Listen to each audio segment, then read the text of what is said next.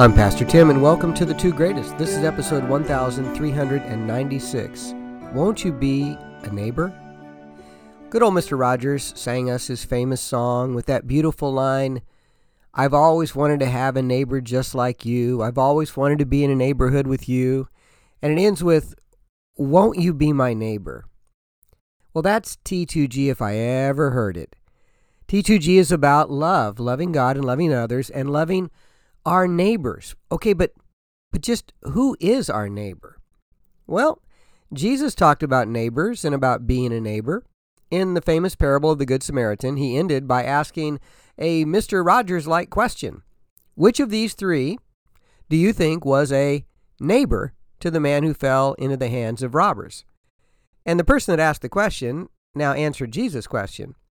The one who showed him mercy. And Jesus said to him, "Go and do likewise." But what is a neighbor anyway? We tend to think neighbor is the people who live next door to us. But that's not exactly what Jesus was getting at, although we should care about people who live next door. The problem is it's much broader than that. A neighbor is any person having an association with any other person. A neighbor in general is a relational term that's used in the Old Testament, often for a person in close geographical proximity to somebody else. So Hebrew words translated neighbor are often like friend or another. And Jesus stretches the application of neighbor in Leviticus to include even your enemies. I like what Oswald Chambers wrote. He said, "If my heart is right with God, every human being is my neighbor." Now that's a big if, because if your heart's not right with God, you won't see every human being as your neighbor. You'll categorize them other ways. They're people you can use. They're your boss. They're someone that is going to give you something or want something from you, but maybe even your enemy, but not your neighbor. And from George MacDonald, "The love of our neighbor is the only door out of the dungeon of self." I read about a major television network that carried a story about a convoy of trucks that entered a Thai village in Thailand. The trucks were loaded with food. They were sent by people from the state of Michigan. The state governor at that time visited the village and observed the hunger of the people. And when he got back to Michigan, he attempted to do something about it. And people responded. And that little Thai village probably knew little about the United States. But they did know that somebody, somewhere, cared about them, cared enough to help in real, practical, sacrificial ways. And love was reason enough to send the food.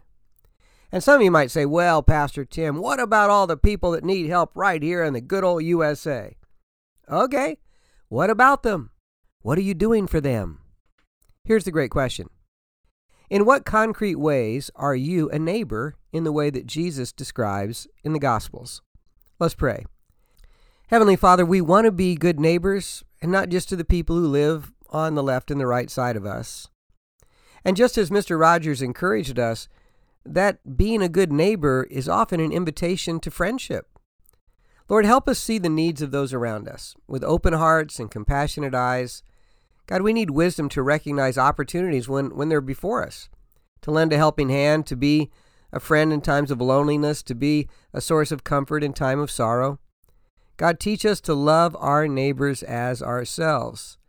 And we pray it in Jesus' name. Amen. I hope you'll join me tomorrow for episode one thousand three hundred ninety-seven. In the meantime, the Dictionary of Biblical Imagery puts it this way. The neighbor is not a person in need, but a person in relationship to one another.